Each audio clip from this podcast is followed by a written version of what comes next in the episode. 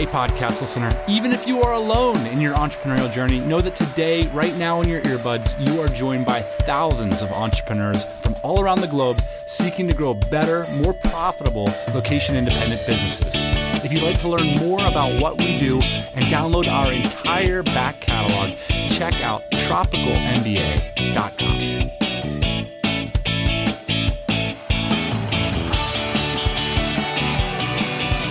Hey, happy Thursday morning. It's the Tropical MBA podcast. I'm here with the CEO, the man who puts the check into the Czech Republic.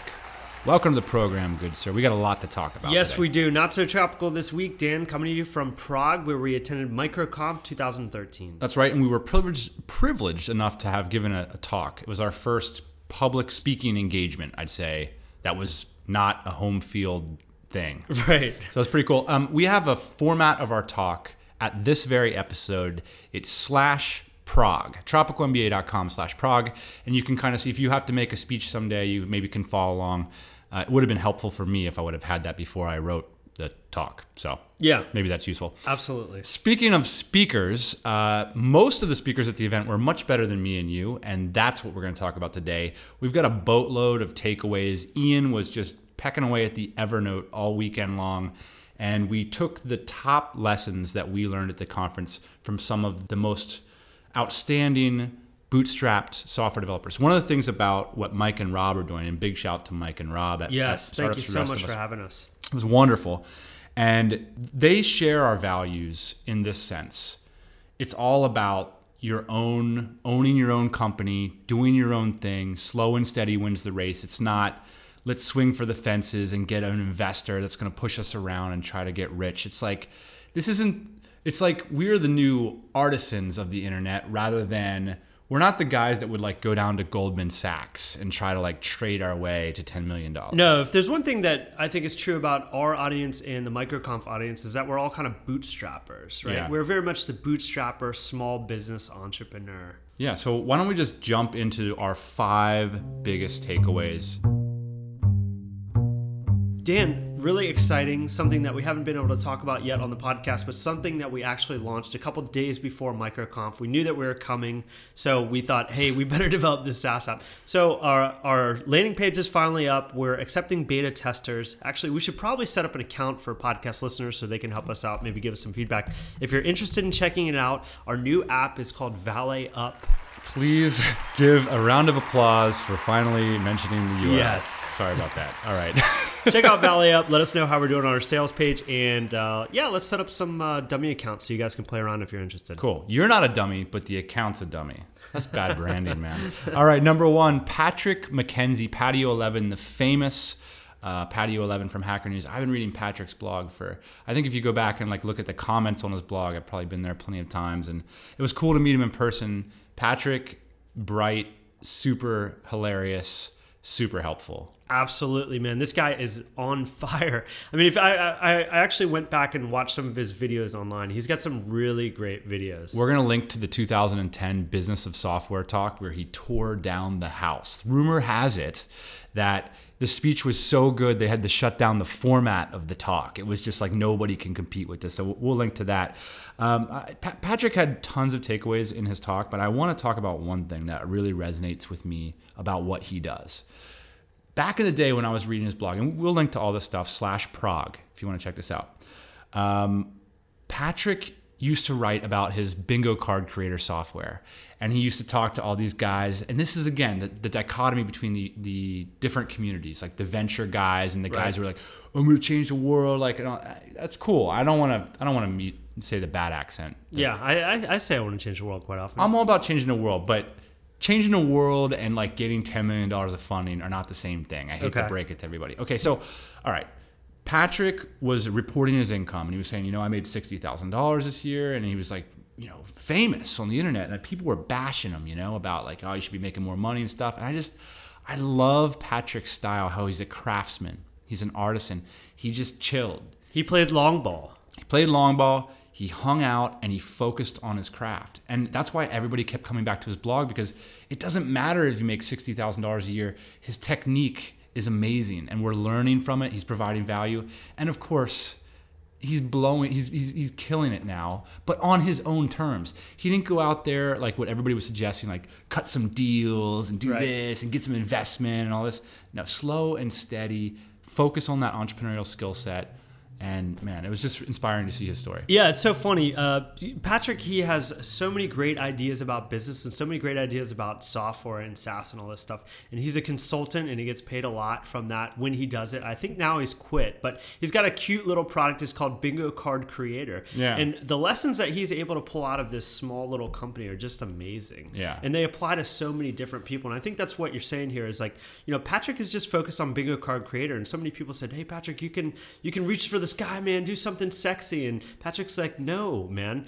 Uh, small bootstrapped entrepreneurs don't do sexy things. They do things like the bingo card creator, and I'm living proof of that, and I'm going to keep perpetuating this truth. Well, and he told the story about how he started the appointment reminder business now, which is I don't know how well that's doing, but the cool thing is that he uses these businesses as like experiments and petri dishes and and he, he tells lessons directly from that and some of the lessons were why don't we Yeah. just get into the takeaways here Sure, we're, so- we're totally just uh, having a man crush session it's sort of disgusting So, like you said, Dan, uh, we were. Uh, I was taking notes uh, as fast as I could because a lot of the stuff that these guys were talking about applies to Valet Up. So, one of the cool things that I thought Patrick's did, and uh, I, I might be paraphrasing some of your things here, Patrick, but basically, one of the things that I thought were cool was the way that he treats his trial periods, and uh, he tracks all of his customers in the trial period, and obviously the advantage of a trial period is you don't have to ask for money right away. You give them a little bit of time to try out your product. And so the way that Patrick treats people and tracks people is interesting. So there's three scenarios that happen when somebody's in a trial, and this is what Patrick does. If it looks like you're using and you need more time, Patrick offers to extend your trial for you. And I thought this was really smart because there's very little risk. If you already gave him 15 free days, why not give him 15 more free days? Uh, if it looks like you haven't used, Patrick will contact you and ask why you haven't used. So this is uh, a common thing that you're going to hear. All these presenters that we're going to go down through is uh, they're they're high touch relationships during these trial periods. It's like very high friction, and a lot of it doesn't scale. And third and final, uh, you're kind of using, and he asks them, "What can we do to improve your user experience?" I'd like to be clear though that they do scale once you figure out the algorithm, right? Yeah. Yeah. So you can you can go into your trial users list and you have to make a heuristic to parse the list. Yes. And then once you decide what what's working, then you can write write a script or whatever to get it done. So essentially, right. So if you set, I, I forget I'll just write a script and get it done. So Patrick, in an appointment uh, reminder, he'll say, "Oh, if you've used four times, I, I use this heuristic. Uh, they're they're not quite a power user, but they're a user. If you've used ten times, that means that you're really committed to the software and so on." Yeah, one one takeaway that I really liked is how he offers an annual plan to his best customers. So he'll come in uh, and look at the usability using stats. So I don't even know, these software terms. I'm, look, I'm in, way in over my head, but I love it. But you know, you go in after two or three months. These guys are using the app. They're they're a high volume user, and you say, look, I want to reward your loyalty. Uh, here's an offer for you. And that's a great way to get cash in advance, put some oxygen into your business. Finally, one of the things Patrick really ran home, and it's worth just repeating because uh, Patrick was so honest. He said even he didn't follow this advice, and like nobody in the room follows this advice, and we don't follow this advice. But here's the advice: the number one way to increase the profitability of your business. It's so obvious. That's why it's hard. Raise your price. Raise your price. I mean, how many arguments can we make about this? I don't- think he said something like, "Come up with a number that you should be charging, and then charge at least double." That's a great point. Actually, his his idea was if you imagine it, Right. sort of that's at least double whatever sort of cemented in your head. And so, of course, me, I imagined like a lower number than I was imagining before, so I could just get to that number that I wanted to charge. So.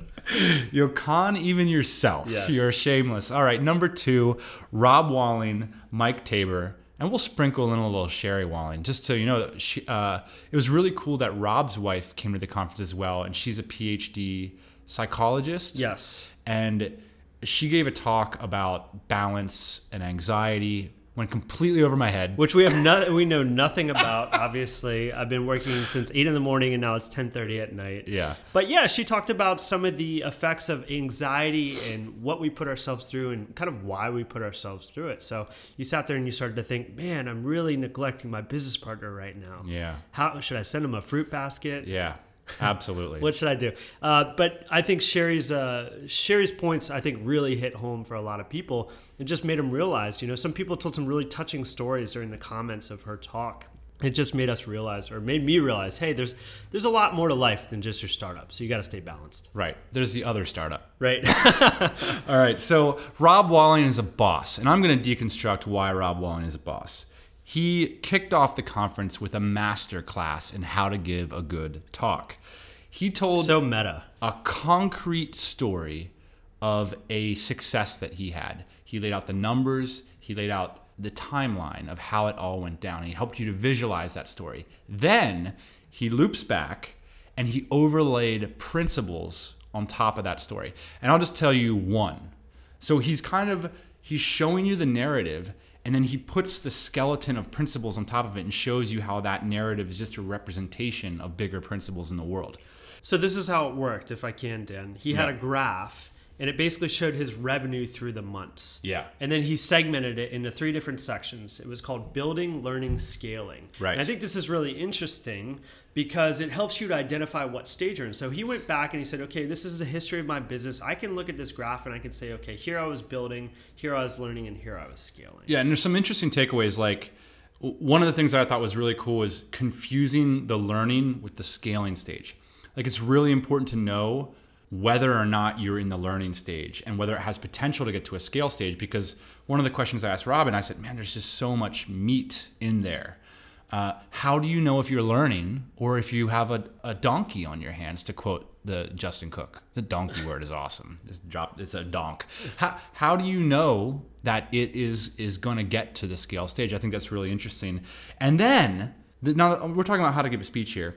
Later on, someone in the audience raises their hand and asks Rob a question utilizing the new language he had created in the talk. And it was like it wrapped the whole thing together. He had taken one of his something that happened to him in his life, created a principle about it, and then handed it to others to use as a tool. And that's why Rob Walling is a boss. Rob Walling is a boss because he gives you a framework for which you can think about things. Uh, a couple other quick takeaways from Rob Walling. I think it's a nice bullet point, uh, just as something to keep in your mind that he thinks that customer acquisition costs, he, he can spend up to 33% of the lifetime value of a customer.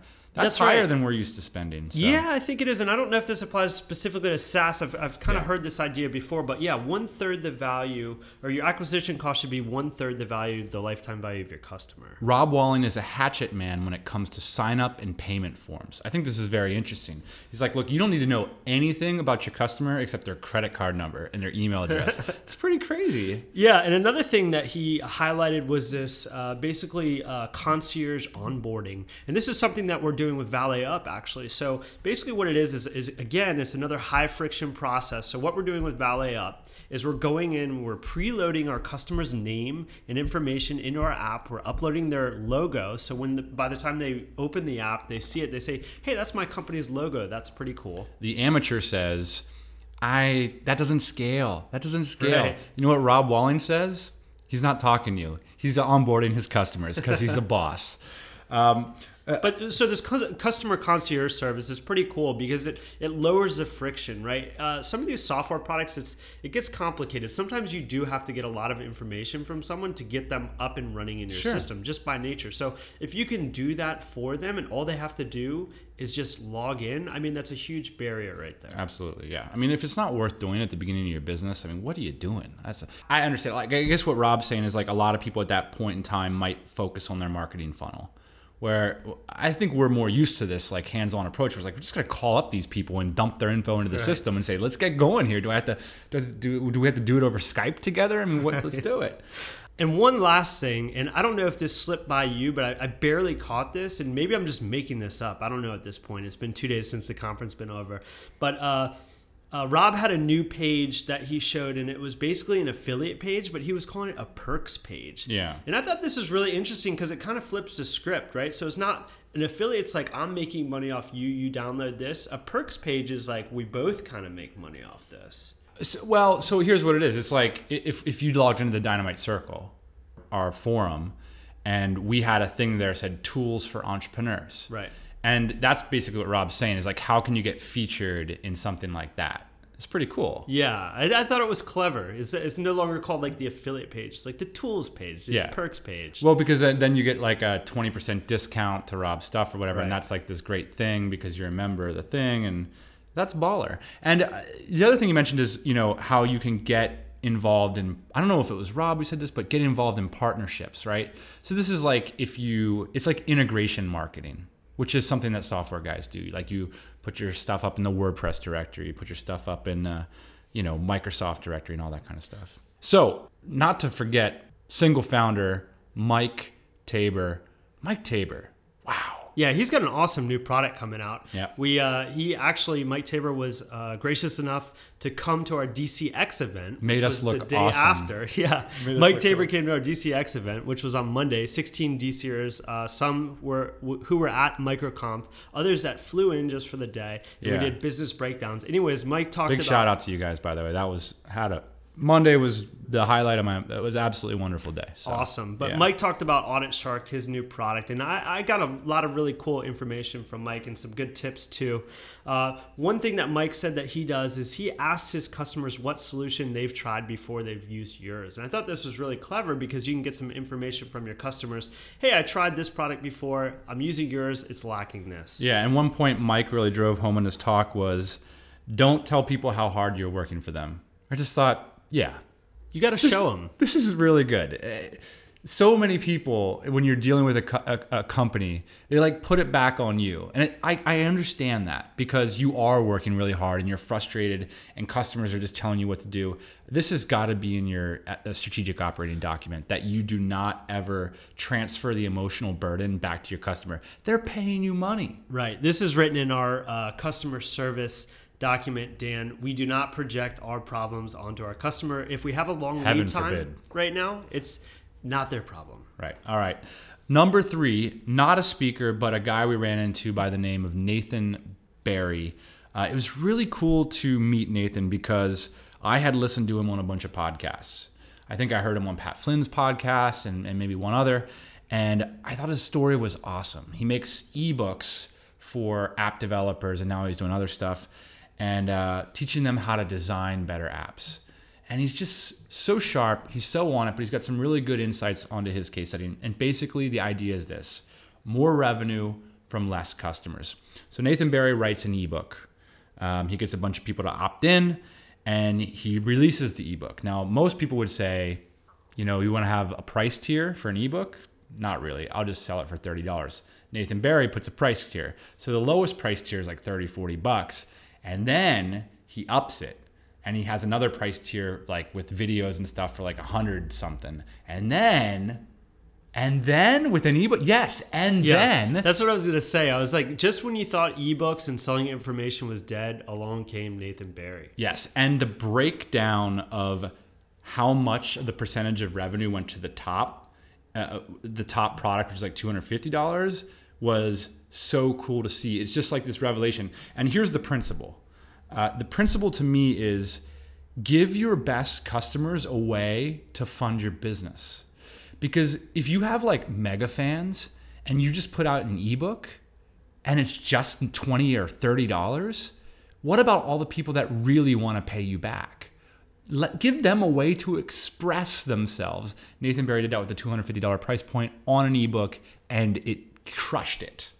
Uh, the the breakdown is if you would have done it with just the $30 ebook versus the 200 it's absolutely brilliant. Right. Anyway, we'll link over to all that stuff. You can check it out. Brilliant stuff. I All feel right. like we're just tripping over our tongue here, man. Yeah. We just can't. We just can't. Uh, I'm still processing all this I stuff. know, all right. too. Speaking of processing, uh, Adii, founder of Woo Themes, this guy, sharp.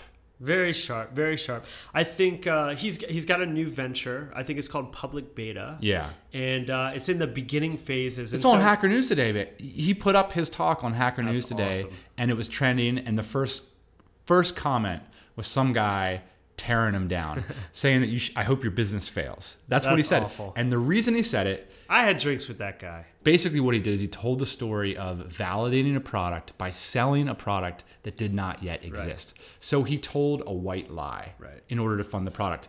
This to me was an incredibly fascinating story to hear. Uh, Adii had the audacity to do things that others didn't. Yeah, I think actually, that's part of it. this is one of the things that we did, and we've talked about in our business. Dan is uh, our first product. We put it for sale. We took money, and we didn't have the product, so we had to return didn't people's take the money.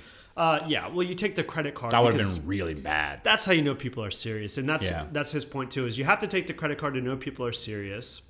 And then you give it right back. And then he went as far as to tell them the actual truth of what had happened. He was trying to validate his idea. He angered a couple people, but you know what? He's in business and it's funded. And I think it's a really cool story, and you can check it out all on his blog, which we'll link to. Uh, you know, Adii really stressed this idea the only validation is money or credit cards. He talked about this idea of, you know, the classic landing page where it's like, I'm launching in 25 days, sign up. And he told this great story of how he got thousands of email addresses and it just flat bombed. The only validation, everything else is a vanity metric. Right. So if 20,000 people sign up saying they're interested in your app, there's just people that are doing that because they're interested in your app. It does not mean that they want to be your customer. And that was very interesting. Another thing that he said that I thought was brilliant was feedback in customer development from people who've already paid you money is worth 10x from of feedback from people who haven't paid you money. Right. And he had a whole lot of stories to back this up, um, but it makes a lot of intuitive sense to me. These are people that have skin in the game. People that don't have skin in the game, they'll talk your ear off all day long about everything. And finally, one thing that was a little bit refreshing to hear from him, uh, and he said this he said, Everybody thinks that entrepreneurs have this high risk tolerance. And actually, he's not one of these guys. He said, Hey, I've got a family. Uh, you know, I want to start the second startup. I need to do it smart. I need Yeah. to do it so it doesn't spend me a lot of money. Um, he, he he told a failure story of where it did he did spend a lot of money. So he said, look, for this one, I need to do it smart. He spent fifteen hundred dollars to get this thing off the ground. And you know what I love about it is that this isn't some guy who is just off the street. This is Adii from Woo Themes. I don't even need to tell you about what that means. And so here's a guy who, even after that kind of success, still wants to keep it tight, still wants to keep it his, still wants to keep it bootstrapped, does not want to go to Silicon Valley. I think that's really cool. It's interesting, man, because I think uh, what happens, and, and we've been victims of this. You start one business, and then you think for some reason the process of starting the business, the second business is different, and you just throw a bunch of money at it. And you're like, wait, Right. that wasn't how my first business was successful. My first business was successful because I was dirty and gritty, and I was hands on, and Yeah. I like approached all these people, and I called them, and uh, yeah, it's crazy. I mean, if you could get a business from writing checks, well, then everybody would have a business, yeah, right? it doesn't work that way. All right. The next speaker was a guy named Peldi from uh, Balsamiq, and Just who- a little company called Balsamiq. just a little company you might have heard of it. I've used this software years ago, Yeah. and uh, you know I wasn't familiar with the cult of Peldi, uh, but my best friend was. I said, you know, I'm going to this uh, talk. My best friend and me are hanging out in Saigon, and I said, you know, Josh, I'm going to this uh, talk in uh, Prague, and uh, the guy who's founded Balsamiq's going to be there, and, and you know, Ian's going to be there, a couple other people. Peldi. Peldi, you're you're gonna you're Peldi's gonna be there. He freaked out, and so uh, So you got a picture with him and Peldi in the sticker. That was it's like a fan picture of me. It was it was totally fun. But when I met Peldi, I kind of got it. I got why people are attracted to him. He's done some incredible things, but he has this authenticity, and that drives him to do some pretty innovative things with his business. And that's kind of what his talk was about. Yeah, and he talked about some of the different tools that he uses in his business. I think he has like 14 employees, and it was really cool because he just straight up listed all the tools that he used. And I just thought, wow, man, for number one, that's a lot of tools. That's a lot of tools. and, and number two, We're like Skype, Chrome.